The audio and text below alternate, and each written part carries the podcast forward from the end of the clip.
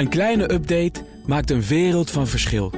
Daarom biedt IKEA voor Business Netwerk gratis snelle interieurtips en ideeën. Word gratis lid en laat je werkplek voor je werken. IKEA, een wereld aan ideeën. Boardroompanel. De postbezorgers van PostNL vinden dat ze, net als andere PostNL-medewerkers... recht hebben op een kopje koffie. En de Nederlandse publieke omroep krijgt een nieuwe bestuursvoorzitter... zonder mediaervaring. Dat en meer bespreek ik in het Boardroompanel vanaf de Brightlands Campus hier in Heerlen... met Gert Leers, oprichter van de Vijfde Berg... en voormalig minister-burgemeester. En Astrid Pinkaars, eigenaar van Rico Document Center Zuid... en commissaris bij Rabobank Zuid-Limburg-West. Fijn dat jullie er zijn. Uh, ja, allereerst ben ik wel benieuwd, waar staat die Vijfde Berg eigenlijk?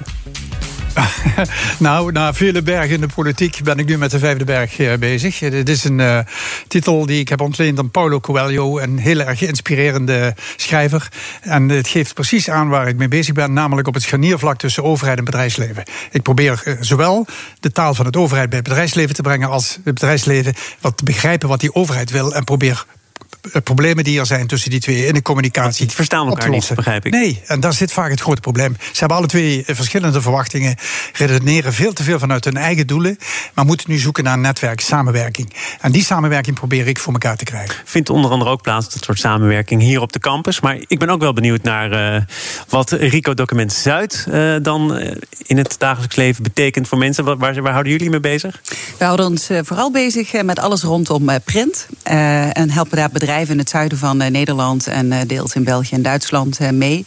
en dat gaat heel breed, van, van print tot de breedste zin van het woord, scanning, document management, maar ook audiovisueel. Zeker nu na COVID zie je die vraag ontzettend toenemen. Ja, dus het wordt meer dan print eigenlijk? Absoluut. soms zeggen mensen wel eens tegen me, oh we gaan minder printen, ja, dus je niet leuk vinden. Ja. Maar wij zeggen nee, we helpen jullie in de informatievoorziening en dat van goed van A naar B te brengen. Dus alles omtrent. Begrijp ik ook goed dat je de campus hebt geholpen, nog voordat er een campus was met al dit soort vraagstukken? Ja, dat klopt, dat klopt. Uh, ik kan me nog goed vijf jaar geleden herinneren toen hier uh, de opening was. Print Constantijn uh, was erbij. En toen zijn we in die aanloop daar, daartoe... hebben heel wat audiovisuele middelen met name hier mogen toevoegen. En die worden nog steeds gebruikt. Dus daar zijn we wel we, zeker trots op. Het heeft net geen vijf jaar geduurd, maar wel een flinke periode. Ja, we staan hier toch ook net na de bekendmaking van het feit... dat er wellicht gewoon een doorstart komt van de huidige coalitie... bestaande uit VVD, CDA, D66 en de ChristenUnie. Meneer Met al uw politieke ervaring, dan toch maar de vraag die waarschijnlijk heel veel mensen zich uh, zullen stellen. Waarom duurde het dan zo lang? Is het niet heel erg zonde van, van die maanden? Nee, je moet die na maanden ook wel kunnen begrijpen. Uh, D66-partij die gewonnen had, uh, die uh, grote beelden had over een nieuwe bestuurstijl, nieuwe bestuursaanpak. Ja, die heeft een hele scherpe bocht moeten maken. En die heeft moeten vaststellen dat je, je, toch in, in, dit land met elkaar moet doen. Je kunt wel allerlei ideeën hebben, maar er moeten ook anderen zijn die dat ondersteunen en daarin mee kunnen gaan. die bocht die ze gemaakt hebben, ja, die zal dadelijk terugbetaald moeten worden in de onderhandelingen. Maar wat gaat er nu nog terechtkomen van al die mooie ambities? Is overigens niet alleen uitgesproken door D66. Onze eigen premier zegt ook, er moet een nieuwe bestuurscultuur komen. We gaan het allemaal anders aanpakken. Dat kan ik zelf overigens doen. Maar dan moet ik me wel anders gaan gedragen. Nu moet hij niet alleen zich anders gaan gedragen... maar moet hij het ook nog doen met al die partijen die hij al kent. Ja, nee, dat zal echt wel wat moeten veranderen. Willen we de band met de kiezer nog houden? Eh, de geloofwaardigheid van de politiek. Er verandert toch eigenlijk helemaal niks? Uh, nou ja, dat moet nog blijken. Ik denk dat er wel wat gaat veranderen. Maar belangrijk is dat de beeldvorming die we nu hebben.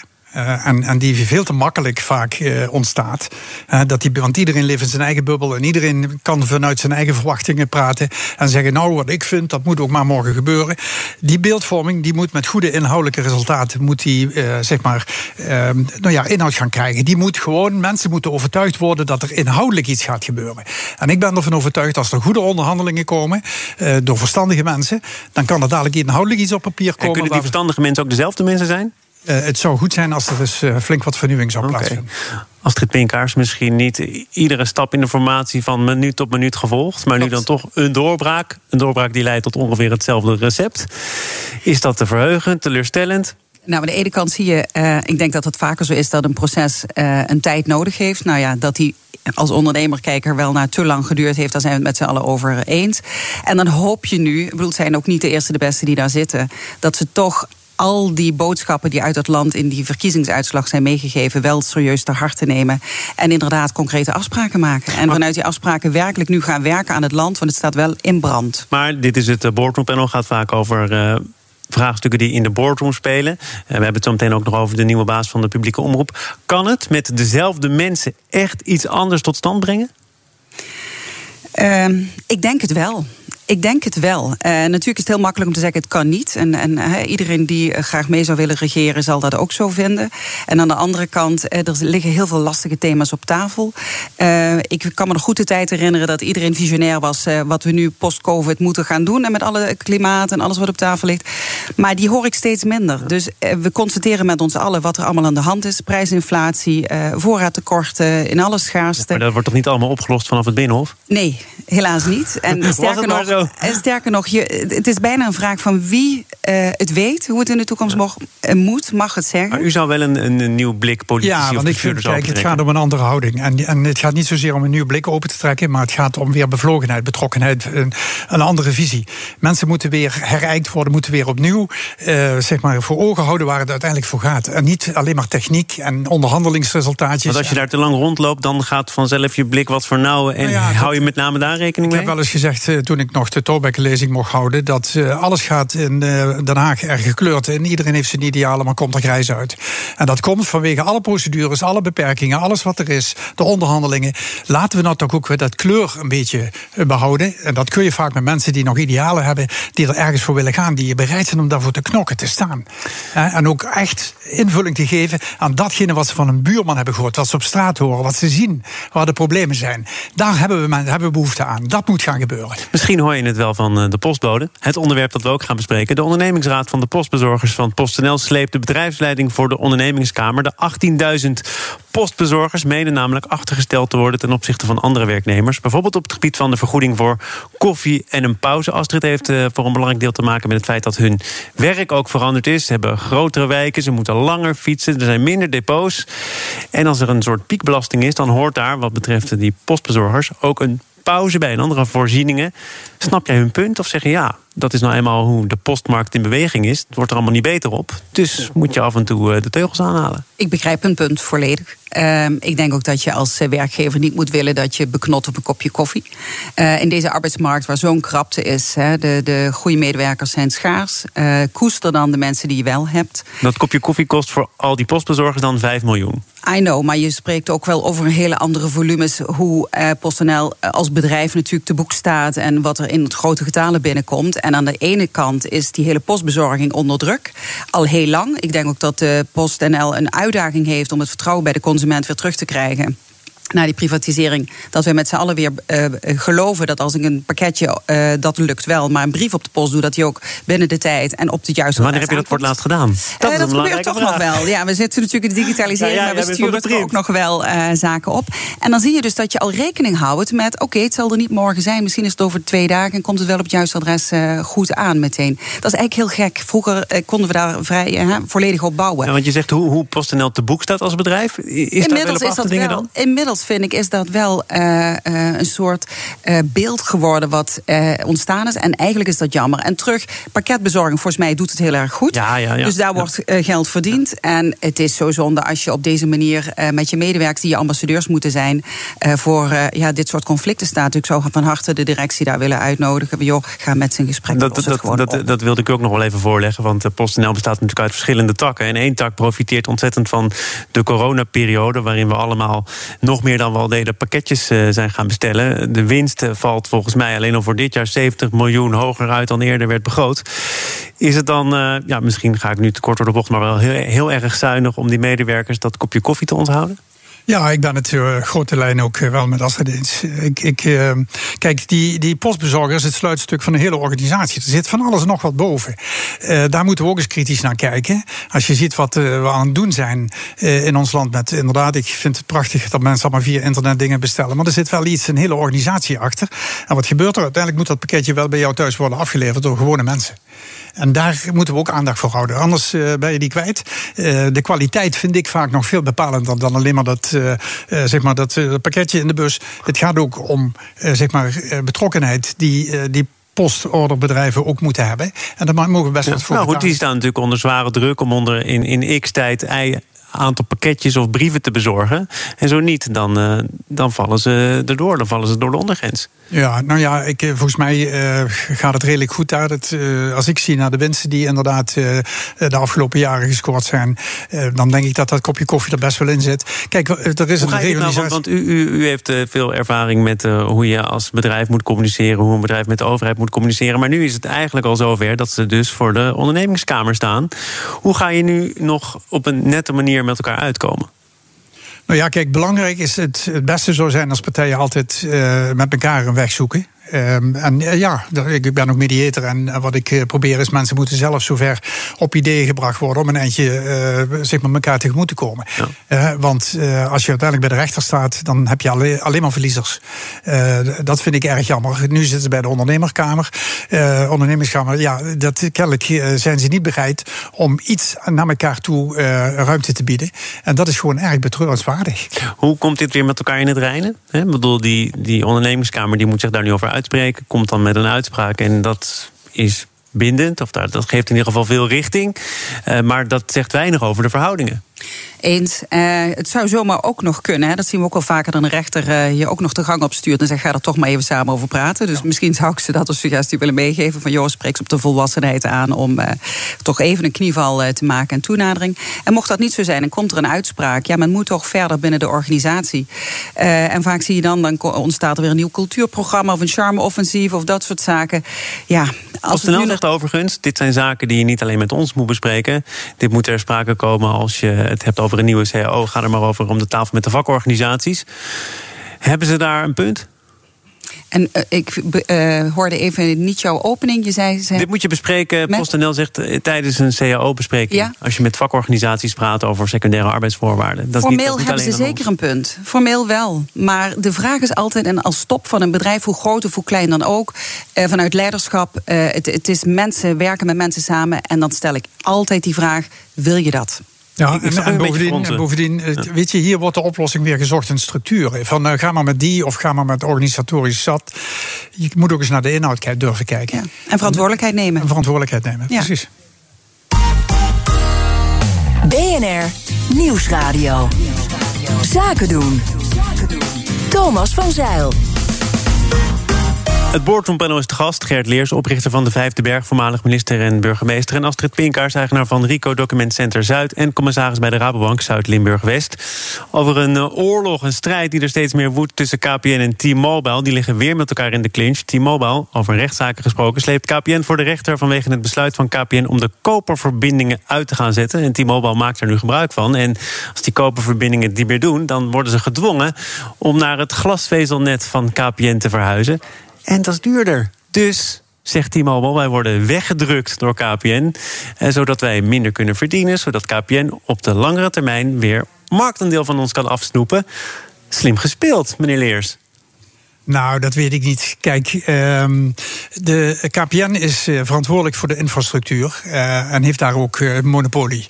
Um, dat KPN aangeeft dat ze die infrastructuur willen moderniseren, daar heb ik alle begrip voor. We moeten, anders zouden we nu nog zwart-wit tv kijken. Dus laten we nou blij zijn dat daar ook het nodige gaat veranderen. Glasvezel en noem maar op.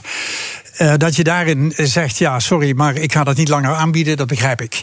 Uh, en dus vind ik ook eerlijk gezegd dat uh, T-Mobile op dat punt zich ook realistisch moet opstellen. Wat ik wel onbegrijpelijk vind, is dat er niet een bepaalde overgangstermijn wordt met elkaar. Nou, die is, die is afgesproken, maar daar wordt nu verschillend over gedacht. Namelijk, een paar jaar geleden heeft KPN gezegd, wij stoppen met deze, deze kopernetwerken uit verbindingen.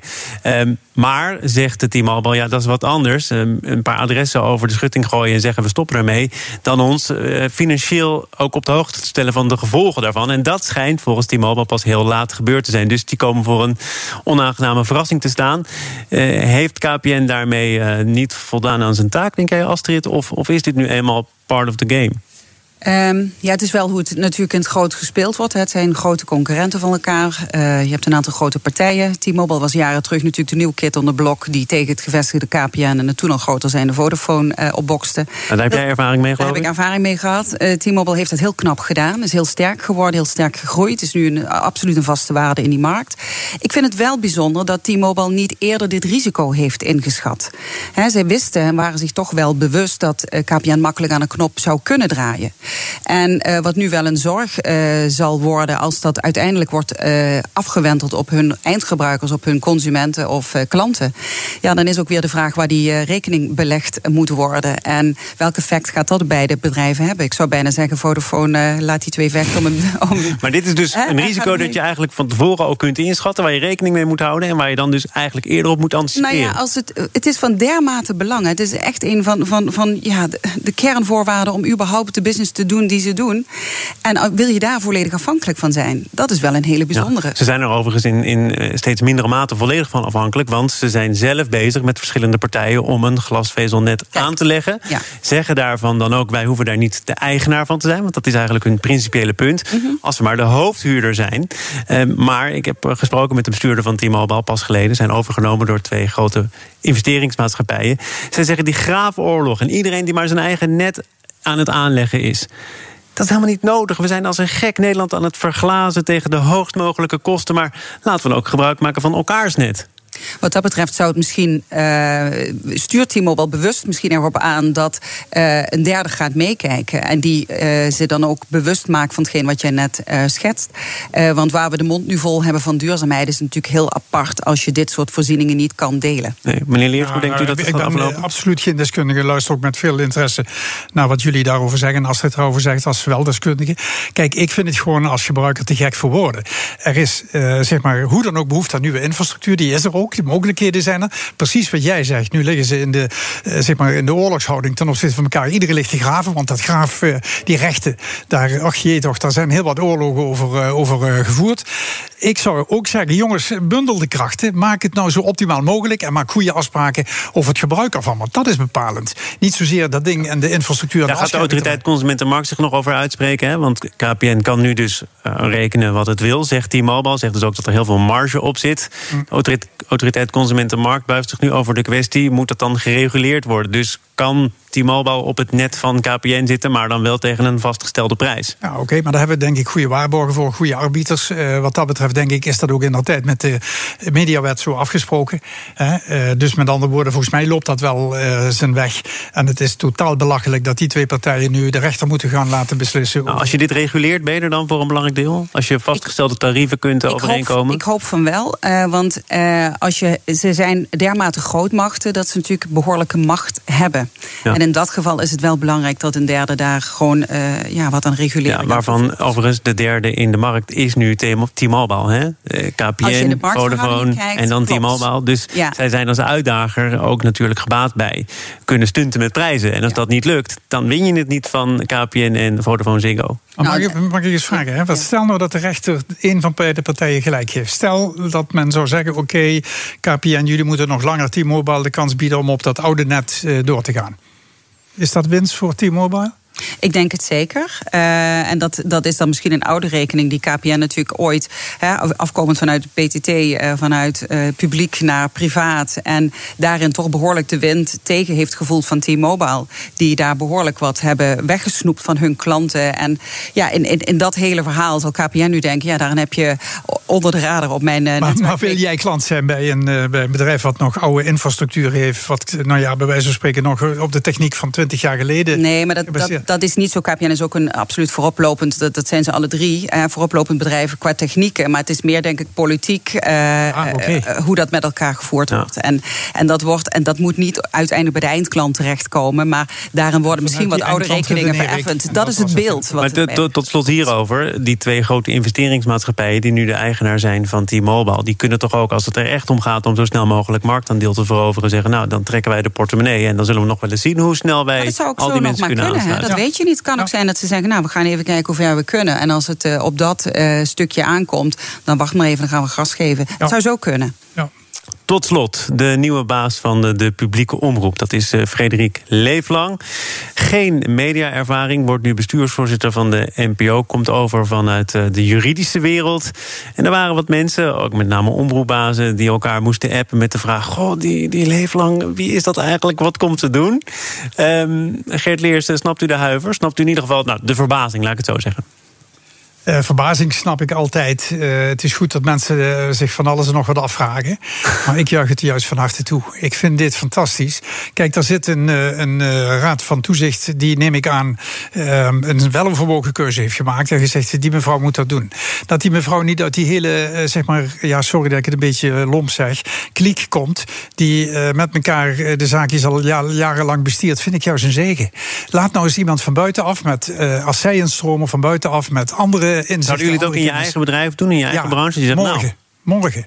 Als het zou moeten, ik vind dat meteen eh, zeg maar van belang dat we nieuwe ideeën, nieuw bloed in een branche die in een, een, een activiteit, een sector waar we toch het moeten hebben van nieuwe ideeën, nieuwe visies, van creativiteit. Ik juich dit van harte toe. Ik hoop ook van harte dat zij uh, gaat brengen. Uh, kijk, ik ga ervan uit dat uh, binnen die organisatie een heel huis van mensen met mediaachtergrond zit. En als het goed is en dat gewoon een goed werkend apparaat is, dan is daar kennis voldoende. Uh, NPO worstelt, denk ik, vanuit uh, overheid gesubsidieerd tegen de private omroepen aan. En hoe gaan ze er goed mee om? En dan heb je net uh, iemand van buitenaf wellicht hard nodig die dat gewoon heel goed spiegelt en klankbord en daar op een businessmatige manier naar kijkt om dat gewoon gezond en, en, goed te houden en misschien nog beter te krijgen naar de toekomst. Ze heeft aan de Zuidas ook leiding gegeven aan een grote reorganisatie bij een advocatenkantoor ja. Ja. Zijn er bepaalde mensen in Hilversum die zich uh, vanwege dat wapenfeit op haar cv wat zorgen zouden moeten maken? Denk je, speelt dat dan mee nou, in de moeten benoeming? maken, het kan zijn dat ze zich zorgen maken. Als het goed is, hoef je je nooit zorgen te maken. Als je gewoon de dingen goed doet die je doet. Uh, hè, daar zit ik eigenlijk heel simpel in. En ja, nou, daar komt nog bij. Alsof één mevrouw of meneer of wie het ook is... bepalend ja, is voor alles. Er zitten ook nee. meerdere mensen bij elkaar. Waar het om gaat, is dat zij de kwaliteiten heeft... om het beste uit dat team te halen. Uit, de, uit die club van mensen te halen. Te stimuleren, te verbinden, te versterken. Als ze die kwaliteit heeft en daarnaast ook nog nieuwe ideeën kan inbrengen, dan denk ik juist dat het fantastisch is dat we zo iemand binnenhalen. Nou, ze zal ook niet zomaar op die positie komen. Oh, dat twijfel ik niet. behoorlijk hè, uh, traject aan vooraf gegaan zijn. En als ik uh, doorlees op haar nevenfuncties, is ze ook heel breed georiënteerd, ook maatschappelijk. Um, dus ik denk dat ze heel veel kleur en klank en kwaliteit uh, meebrengt om die omroep gewoon heerlijk te verfrissen. Een kans. Jan Slachter van Max, die zei ik vind het al gauw goed, zolang het geen politieke benoeming is. Alexander Pechtold werd volgens mij in de wandelgangen genoemd. U begint helemaal te stralen. U heeft toch niet ook gesolliciteerd? Nee, nee, maar ik ben wel ooit voorzitter geweest van de NPR. Dus met andere woorden, in de, de, de eh, voorganger nog van de, de uh, wat is het, van de, van de publieke omroep. Um, dus ik ken een beetje dat wereldje. Ik ben blij dat uh, inderdaad het geen politieke benoeming is. Dat zou ook niet moeten, maar ook niet kunnen. dat zou heel slecht zijn. dus dus ik ben het met Slachter helemaal eens. Ik uh, dank jullie zeer voor jullie bijdrage aan dit uh, fantastische panel. Het is voorbij gevlogen. Zeker een uh, mooi debuut in dit programma. Dank voor jullie komst naar de Brightland Campus in Heerlen. Gert Leers, oprichter van de Vijfde Berg, voormalig minister en burgemeester. En Astrid Pinkaars, eigenaar van Rico Document Center Zuid... en ook nog commissaris bij Rabobank Zuid-Limburg-West. Zometeen gaat het in het laatste half uur van dit programma... over de toekomst die voor een deel wordt vormgegeven... door kunstmatige intelligentie en... Het is ook zo, de laatste update vanuit Den Haag. Als ondernemer hoef je niet te besparen op je werkplek. Want IKEA voor Business Netwerk biedt korting op verschillende IKEA-producten. Word gratis lid en laat je werkplek voor je werken. IKEA, een wereld aan ideeën.